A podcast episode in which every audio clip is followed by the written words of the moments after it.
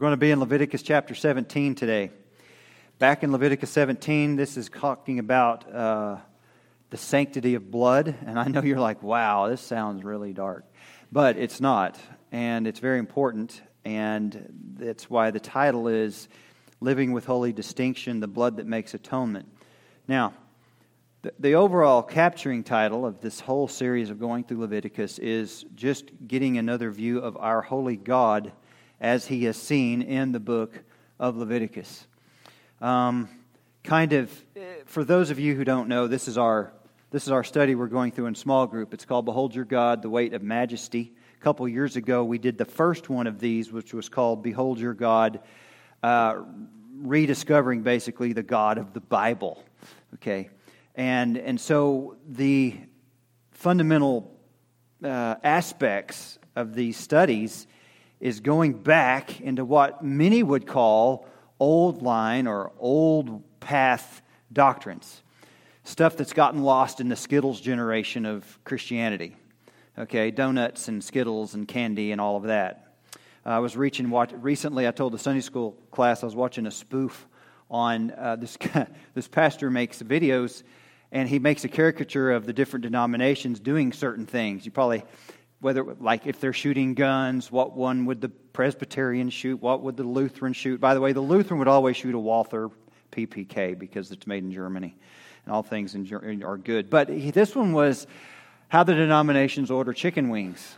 Okay, and so it's silly as it can be, but it got to the one that would probably more typify our day. And when they begin to take their order, they say they're like their wings boneless because in the modern age of American or Western Christianity, what really attracts the masses is non difficulty, easiness.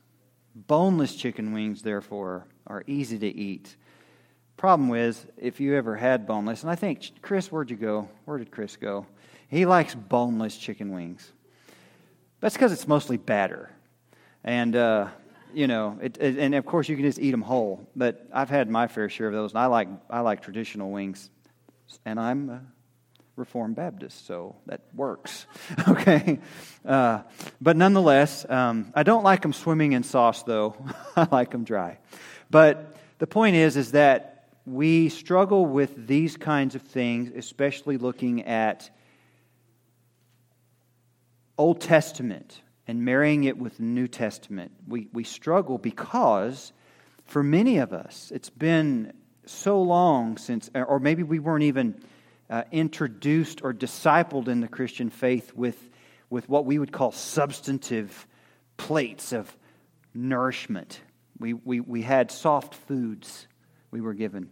And we have a soft food kind of approach to Scripture in many ways. And a lot of these things have gotten forgotten or maybe not even mentioned simply because it's difficult or it's overlooked or it's like today. When was the last time you went and heard a sermon over the sanctity of blood? Okay, now Easter might get into that some, but as a whole, where did that even come from? Imagine a congregation showing up on Resurrection Sunday, many of which only go on Easter and Christmas okay, not acquainted with the great doctrines of the Bible, talking about the resurrection, talking the reason we have a resurrection is because we had a crucifixion. Why does that matter? What difference does it make that Jesus shed his blood that on the songs we sing? Well, it all goes back to here. And if you don't know that, how can you respect it? Much less understand it.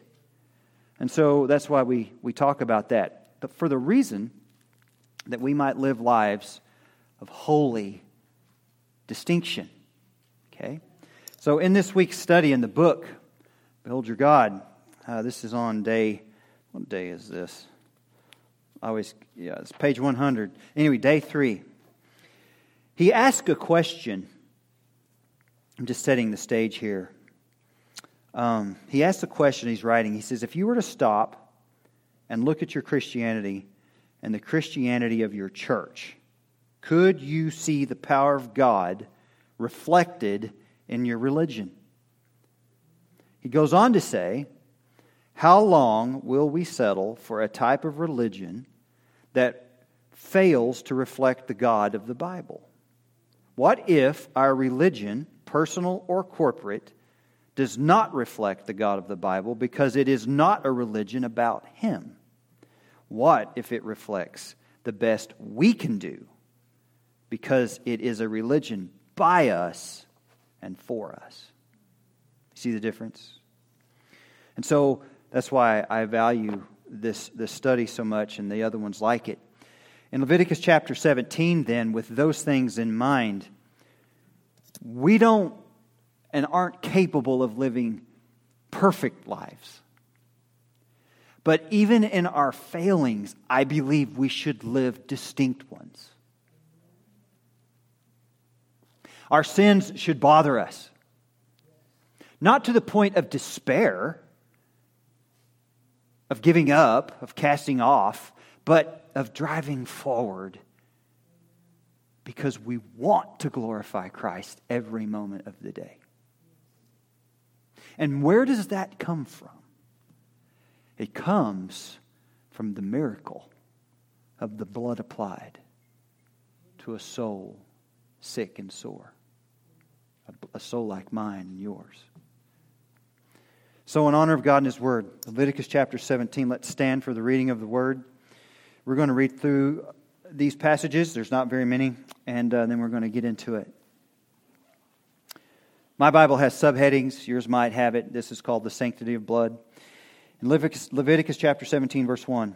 And the Lord spoke to Moses, saying, Speak to Aaron, to his sons, and to all the children of Israel, and say to them, This is the thing which the Lord has commanded, saying, Whatever man of the house or of Israel who kills an ox or lamb or goat in the camp, or who kills it outside the camp, and does not bring it to the door of the tabernacle of meeting to offer an offering to the Lord before the tabernacle of the Lord, the guilt of bloodshed shall be imputed to that man. He has shed blood, and that man shall be cut off from among his people. Put to death, in other words to the end, in verse 5, he shall be put to death to the end that the children of Israel may bring their sacrifices which they offer in the open field, that they may bring them to the Lord at the door of the tabernacle of meeting to the priest and offer them as peace offerings to the Lord. And the priest shall sprinkle the blood on the altar of the Lord at the door of the tabernacle of meeting and burn the fat for a sweet aroma to the Lord. They shall no more, now verse 7 is important, they shall no more offer their sacrifices to demons after whom they have played the harlot. This shall be a statute forever for them throughout their generations. And you shall say to them, Whatever man of the house of Israel or the strangers who dwell among you who offers a burnt offering or sacrifice and does not bring it to the door of the tabernacle of meeting to offer it to the Lord, that man shall be cut off from among his people. There it is again. So bring, you've got to bring the blood to the, to the tabernacle. And if you don't, you're going to be killed. He says in verse 10, and whatever man of the house of Israel or of the strangers who dwell among you who eats any who eats any blood, I will set my face against that person who eats blood and will cut him off among his people. So there's another third time we're mentioned that they die. And then he says in, in the reasons, verse 11, For the life of the flesh is in the blood, and I have given it to you upon the altar to make atonement for your souls. For it is the blood that makes atonement for the soul. There's your answer, verse 11. Therefore I said to the children of Israel, No one among you shall eat blood. So there's that reiterated again. Nor shall any stranger who dwells among you eat blood. Whatever man of the children of Israel or of the strangers who dwell among you who hunts and catches any animal or bird that, that may be eaten, he shall pour out its blood and cover it with dust. For it is the life of all flesh, its blood sustains its life. Therefore, I said to the children of Israel, You shall not eat the blood of any flesh, for the life of the flesh is its blood. Whoever eats it shall be cut off. Fourth time, you shall die. And every person who eats what died naturally or what was torn of by beast, whether he is a native of your own country or a stranger, he shall both wash his clothes, bathe in water, and be unclean until evening. Then he shall be clean. But if he does not wash them or bathe his body, then he shall bear his sin. Let's pray. Lord, every time we approach your word here as it's contained in Leviticus, we are reminded of how far removed we are from the severity of how you view sin under the old system. And, and we are more than thankful for Jesus who fulfills all of these things to the letter for us, God. For it is His blood that cleanses us. It is His blood who, through the ordinance of communion, which we drank symbolically, uniting our souls to Him, which in case He's cleansed us, not just externally, but internally. And Lord, it is His blood that saves us and keeps us. And it will never lose its power. Lord, we are grateful that we no longer have to rely on bulls and goats. But God, I'm afraid that we live at such a time we don't even really think about these things that much. Oh God, if you would redeem, if you would revive your church again to the weighty matters, not of law, but of grace.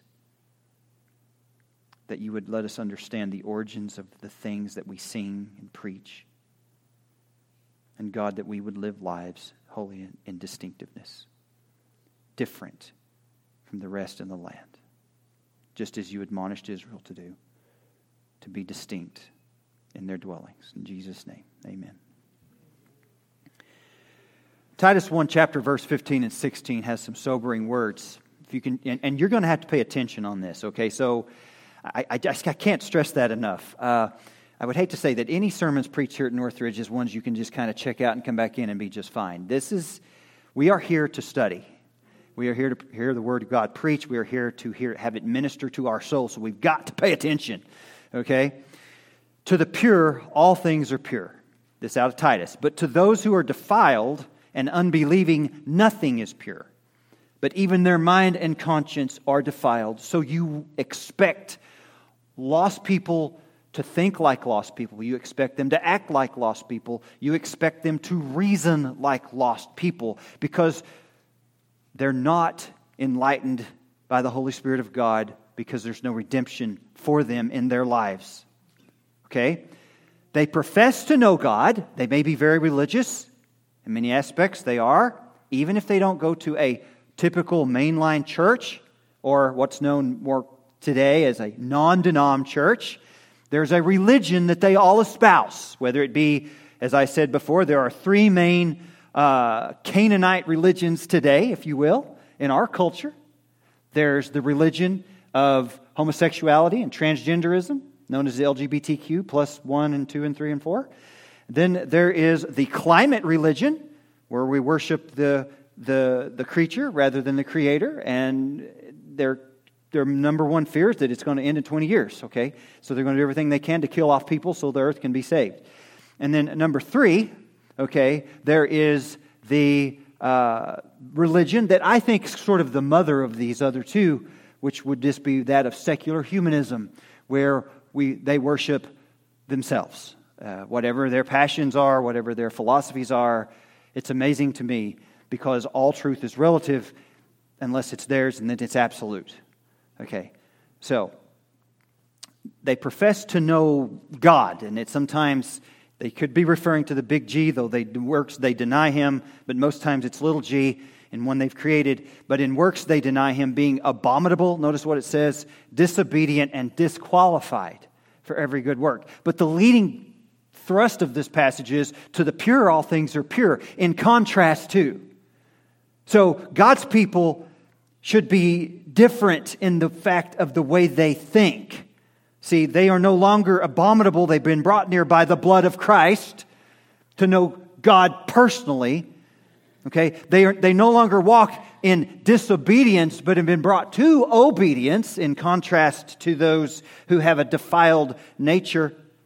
And, and instead of being disqualified by sin and, and corruption, they have now been made qualifiers. Qual, they've been qualified by the redeeming work of Jesus Christ and his merit on the cross. All of which, all of which is established upon the blood that was shed. Which which has its roots here in Leviticus 17, right? Okay. I'm going to read some things out of a commentator just a little bit because it helps, and he says it better than I could. He said, This chapter of 17 that we just read reminded the Israelites to respect their covenant king by respecting that which belongs to him, namely life itself.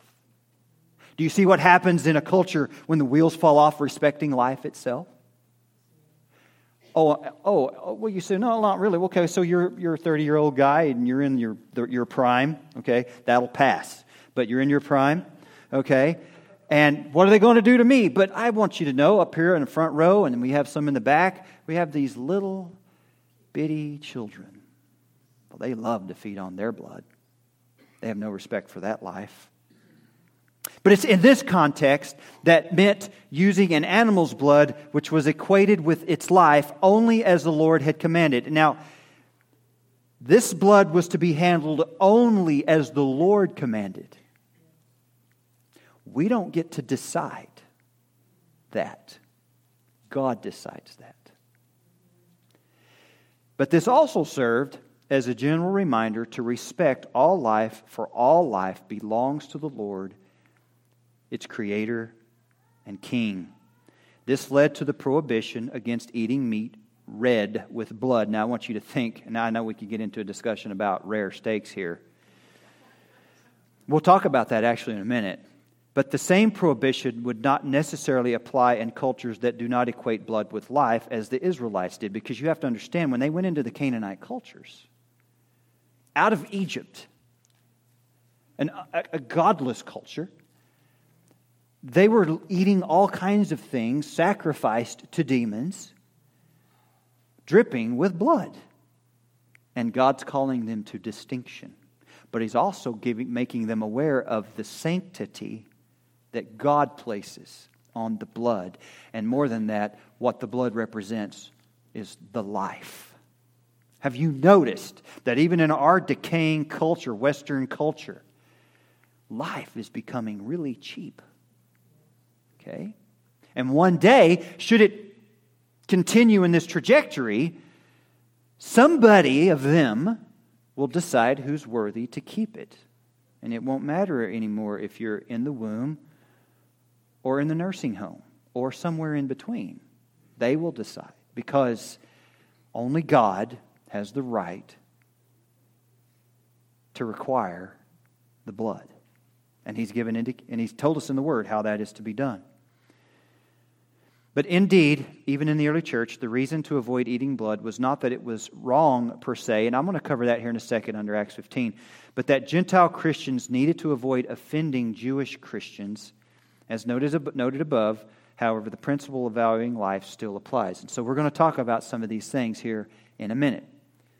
So we're talking about consuming blood if, as if someone were to come to you with a, with a cup and said, Here, drink up, it's blood. And then you drink, and then a little dribbles down your. Okay, it's just weird. And, and quite frankly, it's demonic. Okay? Okay. By refraining from eating flesh with blood in it, man is honoring life. To eat blood is to despise life. Now, this is, I'm talking here, Leviticus chapter 17. This idea emerges most clearly in Genesis chapter 9. This is under the Noahic covenant, where the sanctity of human life is associated with not eating blood. Thus, one purpose of this law is the inculcation of respect for life. It goes back to the life. And that's what we have given there in the Noahic covenant. In Genesis 9, here's what it says Every moving thing, God says, that lives shall be food for you. I have given you all things, even as the green herbs, salad. But you shall, but thankfully, but you shall not eat flesh with its life, that is, its blood. Doesn't say you can't have a good steak or chicken, bone in, traditional. Because surely, it says this surely for your life blood I will demand a reckoning. From the hand of every beast I will require it, and from the hand of man. From the hand of every man's brother I will require the life of man. Now, this is after Cain killed Abel, and his blood cried out to him from the earth. So, what we have there early, early on in Genesis, what we have reestablished in the Noahic covenant of uh, Genesis 9 here, and what we have in Leviticus going forward, even all the way to Acts 15, and I would say currently to today, is this issue about the sanctity of blood. The blood of the innocents. Not only those who are aborted in mass every day, but those who are just killed by planning, premeditation, and on and on. God will require the life of a man. It says here, first, dealing with the prohibi- prohibition against eating uh, uh, blood in Leviticus chapter 7, in verse 26 and 27 you shall not eat any blood in any of your dwellings, whether of bird or beast. And here's what it says Whoever eats any blood, that person shall be put to death, cut off from among his people. It's very serious language. Deuteronomy 12 However, you may slaughter and eat meat within all your gates. So don't give me this business that we are supposed to be vegetarians, because God just said. Okay? You may slaughter and eat meat within your gates, whatever your heart desires, according to the blessing of the Lord your God, with which he has given you. The unclean and the clean may eat of it, of the gazelle and the deer alike. Only you shall not eat the blood. You shall pour it out like water. In verse 23 uh, of our text, only be sure that you do not eat the blood, for the blood is the life you may not eat the life with the meat. You shall not eat it. You shall pour it out on the earth like water. I know I, I bring this up because in Oklahoma it was a thing. I don't know if it is here. Some of, some of you big hunters may or may not. But you'll see often this on TV too.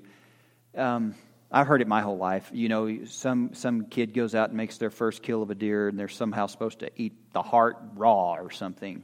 You know, first, yuck. But second, you know, bloodborne diseases and all. Third, there's a serious spiritual thing there. Not only does that reflect uh, mysticism and native religions, okay, which have their roots in the occult, okay, it squarely goes against the teaching of Scripture in respecting the blood. Squarely. So, I'm fixing to get into Acts 15, and I'm going to allude to this a little more, but you see under the Old Covenant how serious you're supposed to respect the blood. Murder.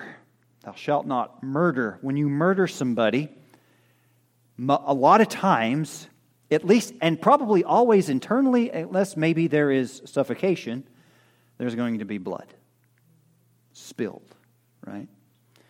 God looks upon that very seriously. Acts 15 then.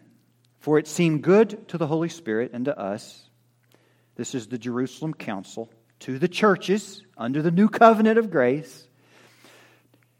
They write this to lay upon you no greater burden than these necessary things, that you abstain from things offered to idols. So, if you're a Christian, they're saying, do not eat things that are offered to idols, from blood, from things strangled, and from sexual immorality. These are our the commandments. If you keep yourselves from these, you will do well. Now, here's the issue though. Paul elsewhere said, if eating meat causes your brother to stumble, refrain from eating the meat while in their presence. And of course, Paul talks about that all things that uh, are prayed over and blessed by God, we can consume. Of course, we have Peter's issue of when God demonstrates the sheet being brought down and all the creepy things, bugs are on there, and everything to a Jew that he couldn't eat, the Lord told him to rise to kill and to eat. I'm sure there was a rabbit on there too, and if you're a Jew, you don't eat rabbit.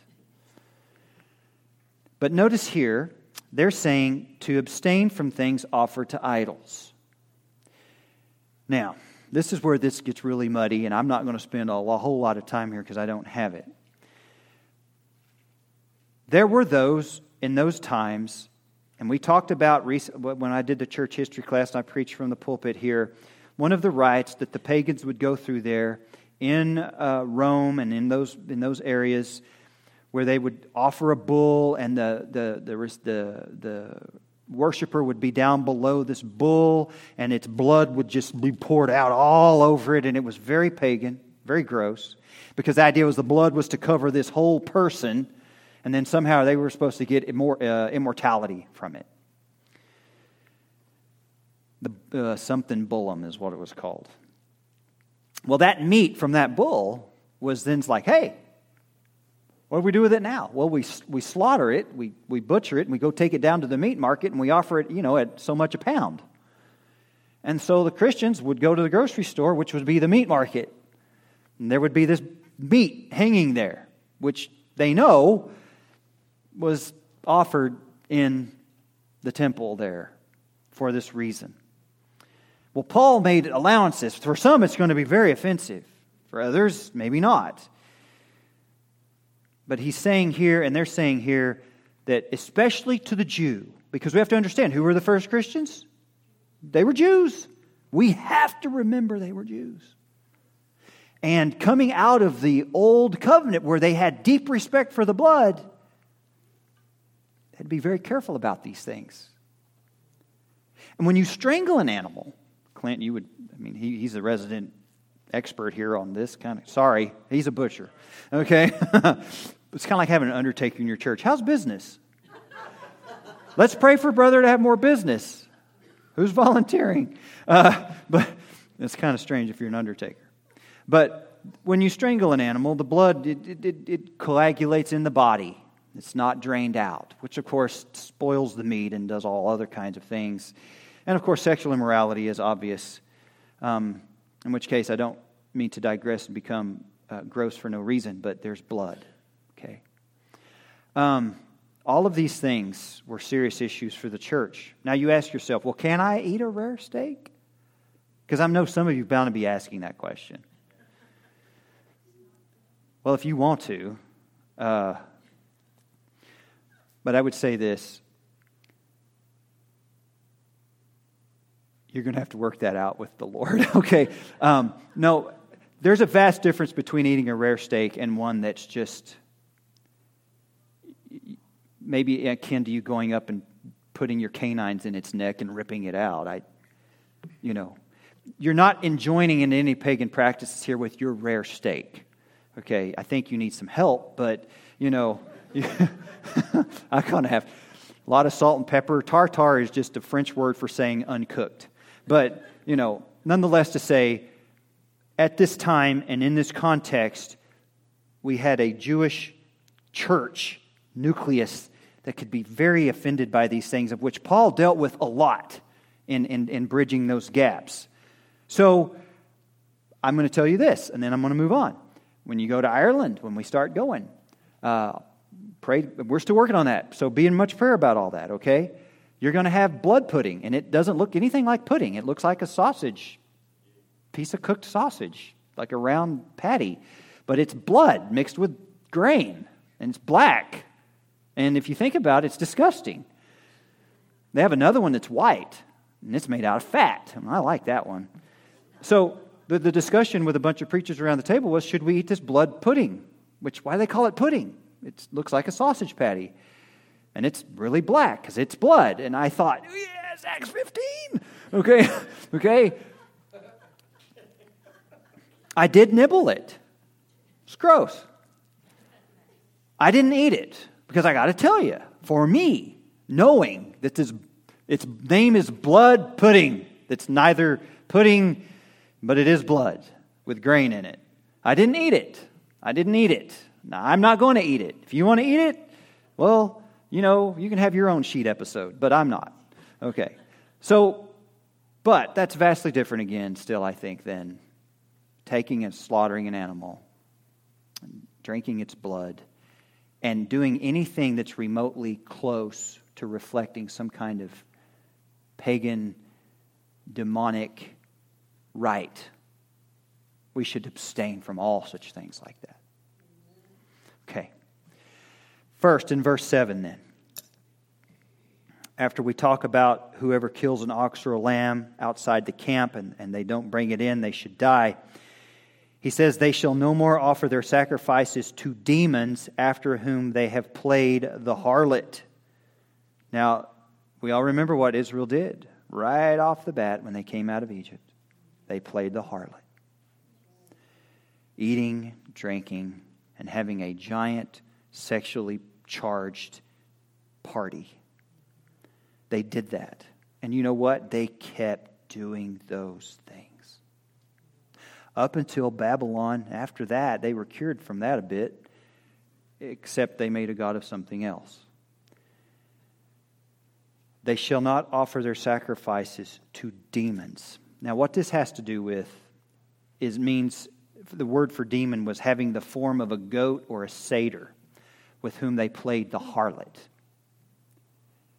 They actually believed in, in the, remember we talked about it before, the, the, the, the desert had demon, goat demons in it. And so, verse 7 indicates that the Israelites were offering sacrifices to goat idols. For the Israelites, worshiping a being in the form of a goat was no stranger. Now, listen to this. This is where it's going to get kind of owie. So, for the Israelites, worshiping a being in the form of a goat was no stranger to them than worshiping a God in the form of a calf. And while many moderns are shocked that the Israelites were still worshiping other gods, polytheism was to ancient Israel what materialism is to many today. Materialism. You know, stuff that you have so much of that you can't walk through your shop to use a drill press because you're stumbling over it like yesterday. I'm going to come back to that in a moment. But it was so much a part of their cultural air they breathed that they were very slow to turn from it, even after deciding to follow the Lord. So I'm going to ask a question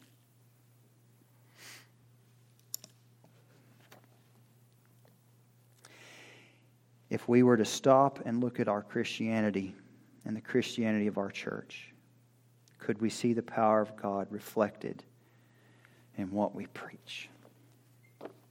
Up on scrutiny, right? This is what they were doing, and it wasn't that strange to them. Now, reasons for the prohibitions. In verse 11, the Bible tells us what they were supposed to do with the blood by bringing it to God, essentially. You're supposed to bring the blood to God through the order of the priests. And he says in verse 11, For the life of the flesh is in the blood, and I have given it to you upon the altar to make atonement for your souls. For it is the blood that makes atonement for the soul. And I love this verse because God says, Here's the reason that I'm giving you this blood. You're supposed to bring it. This is, and he goes again, if you missed it, this is the reason your soul needs atoning for. Does our culture still think in terms of being guilty or not guilty before God? No. No. Our culture thinks in terms of whatever makes me feel good and happy and gives me peace. If you're a parent here, and have you ever looked at your children and said, just follow your heart I want you to go run headlong into the building first thing when you leave today. Okay? So you'll remember never to say that again. Because out of the abundance of the heart proceed forth all kinds of wickedness. It is a desperately wicked machine, and only God can understand it. We need atonement for our souls because we are guilty. People worship anything and everything other than God. And somehow they think God is going to wink at their sin. Sexual immorality is the God of this age, along with climate, along with what we think we think we know. God won't wink at that.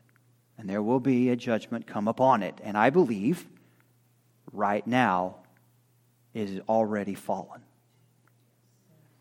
But in short, the animal's lifeblood was accepted at, as the ransom payment in place of the offenders or of the offerers. It served as a mitigated penalty on the offerer's behalf, graciously accepted by the Lord. The offended party. Can we stop there a second? I, I want to make sure that I don't get too rough here because I'm a, I also am a sinner. It should make us pause with fear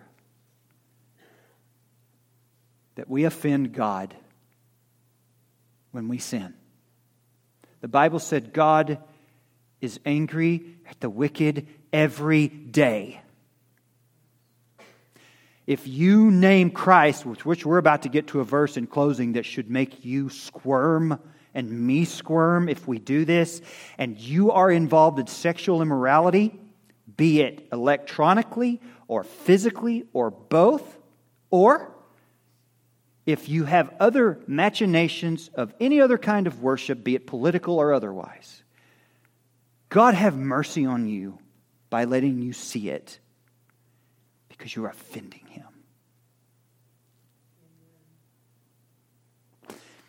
This blood rescues the offerer from the due punishment, restoring peace to the relationship between the sinner and the Lord.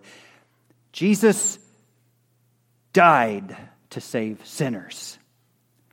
I am a sinner.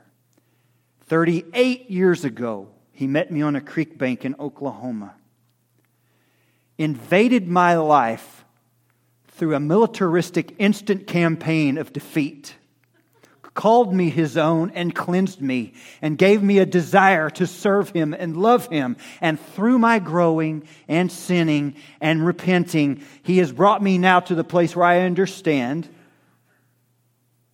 that not only did he die for my sins, not only did his blood cleanse me of my sins then, they cleanse me now too every day. His blood never stops atoning for me.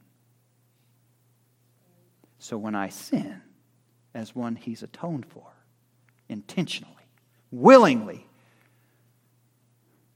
blatantly, I thank God for his gift of conviction that makes me sick and scared in my soul that I have offended my God and my King.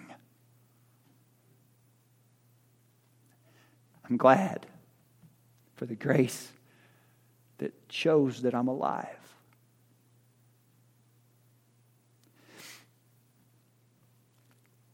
In either case, following this command, this would help to stop idolatry and syncretism and would unify the Israelites in their worship of the Lord. God was making them a separate and distinct people. You and I are called to be a separate and distinct people. We are.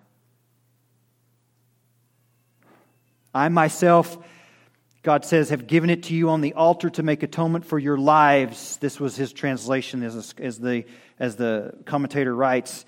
He says this is how it would, it's atonement for your lives.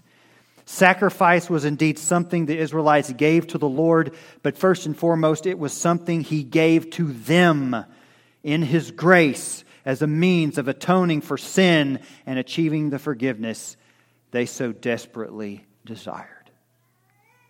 It is sheer ignorance to think that you don't need forgiveness. When you see people and hear people say, I don't need saving, you know you're talking to a dead man, a dead woman, who, apart from the grace of God, are going straight to hell, not to just be in it, but to become it. Not to just hate God, but to become perfect hatred of God for all eternity, more and more. And when they've been there a million years, it will have only just begun, and there's no end to their torment. When you talk to a person like that, after having been repulsed by such a notion.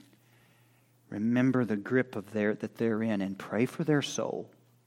because only the grace of God can bring a dead man back from that. And he's done it a lot. He does it every day. According to uh, Leviticus, then, the blood is the life, and therefore must not be drunk. Those who ignore this rule be cut off. According to our Lord, it is His blood that gives eternal life, and those who wish to enjoy it must drink His blood, because it says in John, He who eats my flesh and drinks my blood has eternal life, and I will raise him up at the last day. That does not teach transubstantiation. It's a symbol of what Jesus is saying. If you're going to be of me, I've got to be in you, right? Not externally, but internally. And religion that looks good on the outside is just like a boneless chicken wing. It's all batter and sauce, but nothing really to nourish. Each time of the Lord's Supper is ministered, the worshiper is reminded through Christ's words This is my blood. This is my blood. Do you ever catch that? Now you'll never look at it the same, I hope. You should think, This is my blood. As often as you do this, do this in remembrance of me. Leviticus 17. That's why we have that. That it is only through the Savior's death upon the cross that he enjoys eternal life, that I can enjoy eternal life, is only because he lives and he shed his blood for me. That's the blood of Jesus. Now, to finish, we're going to close with a heavy. Hebrews chapter 10. We see how seriously God takes the blood. We understand what is meant now, I hope, by the sanctity of the blood. Now we're going to read in Hebrews chapter 10, verse 26 through 39. Oh boy, this is tough. For if we sin willfully after we have received the knowledge of the truth, there no longer remains a sacrifice for sins, but a certain fearful expectation of judgment and fiery indignation which will devour the adversaries. There's a lot can be said here, but I want to say it like this. There are those who claim Christ. They go to church. They claim to love worship music. They may even read the Bible sometimes, but are far from God. There no longer remains a sacrifice for sins, but of certain fearful expectation of judgment because they need to come to the cross in the first place. They need to drink the blood. There's also those who are Christians who allow the world to press in on them and, and, and, and influence them, and they engage in all kinds of sexual and sinful conduct, all kinds of malicious irreverent behavior. Claim, as a blood bought daughter or son of God, and, and, and somehow they begin to think that, well, maybe it's okay. And I just want you to know God's not happy with that. And if you're really, really His, He's going to call you out of that, even if He has to break your legs. Because whom the Lord loves, he chastens and scourges every son whom he receives. Verse 28 Anyone who has rejected Moses' law dies without mercy on the testimony of two or three witnesses. Of how much worse punishment do you suppose will be thought worthy who has trampled the Son of God underfoot, counted the blood of the covenant by which he was sanctified a common thing, and insulted the Spirit of grace? Oh, Christian, if you really know Jesus. I'm sorry you've been in a bad mood for a couple years. I'm sorry you're under financial straits. I'm sorry maybe that you've been through some kind of problem that is just so bad, but never think that you have the right to pick your life up again and go sin and somehow God's going to say, well, that's okay. You're just going through a difficulty. No. You're grieving the Holy Spirit. You're trampling the Son of God underfoot. Do not live in such a way that you are saying that the blood of the covenant is a common thing. And there's grace for you, believe me. And I've done those things. I've actually I've done those things. And he brings us back because we're alive and living things grow. He doesn't just leave us there when we're His. But there are those who are apostates who had a profession. They had a confession, but never a heart change. And, of course, the writer of Hebrews here is also talking about all of those religious Jews who saw the day of their visitation, killed their Messiah,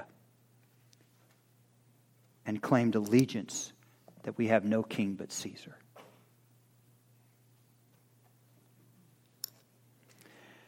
Verse 30 For we know him who said, Vengeance is mine, I will repay, says the Lord. And again, the Lord will judge his people. Verse 31 It is a fearful thing to fall into the hands of the living God.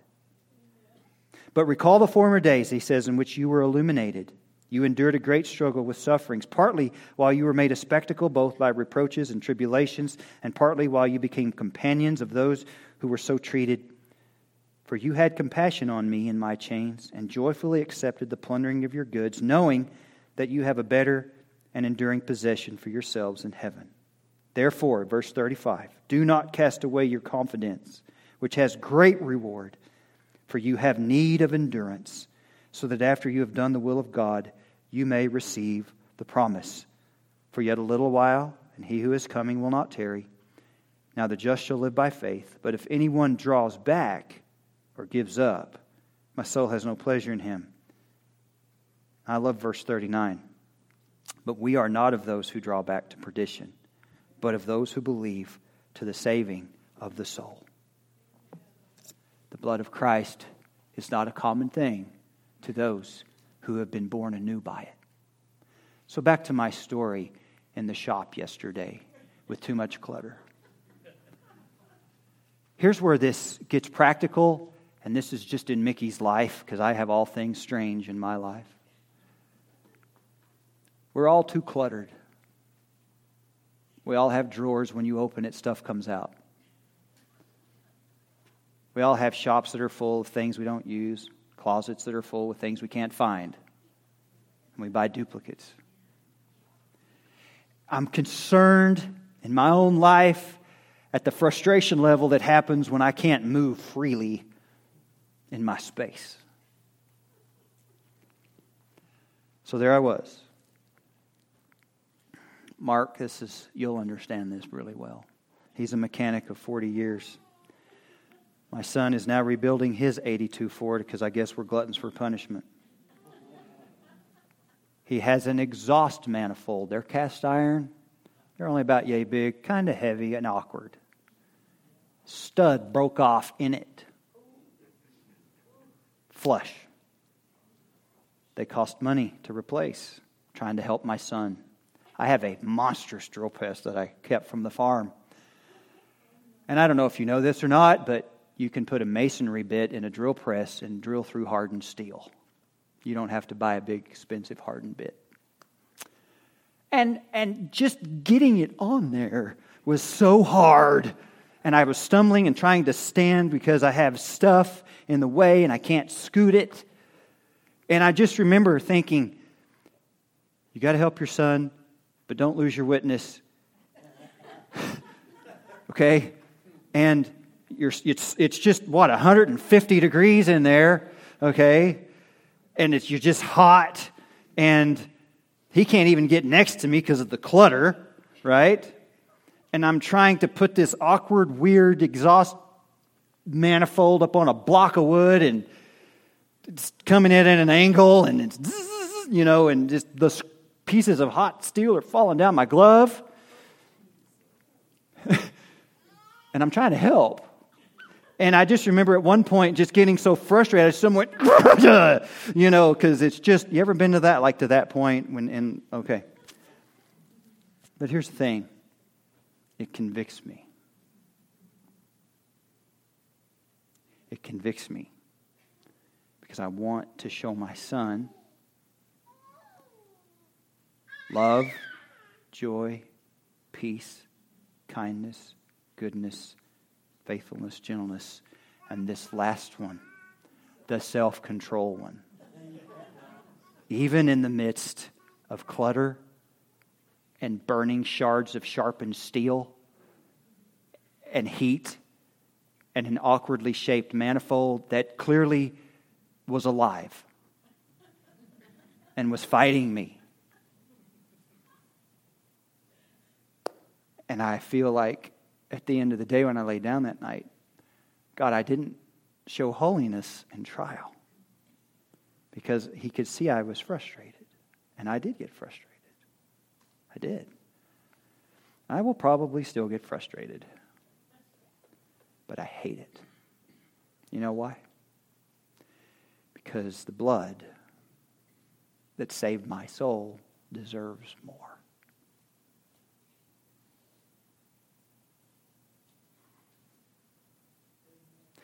Because it cost him that much. So if you know Christ, if you really, really know him, I'm not going to condemn you for what sins you're in. I've got my own. But I'm going to say this. Please stop offending your king. Repent and mean it. And then ask for the strength to walk away and keep walking. Get to the point where you just want your life to show Jesus to the world that says he doesn't exist. So that when they look at you, they'll say, except for maybe you. Yeah, I'll hear you because I see Jesus in you. And let it be that you start with your kids.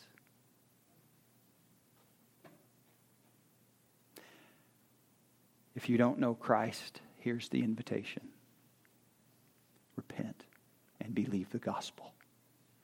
That Christ died on the cross for your sins and shed his perfect blood. That he was put in a borrowed tomb, tasted death for you, and rose three days later because he took his life up again because he was fully God the same time he was fully man. He knows what you're going through. And every way that you've been tempted, he's been tempted, yet he never sinned. Now he stands as your mediator. But one day, he will be your judge. Do you know him? Repent and believe in Christian. Cleanse yourself.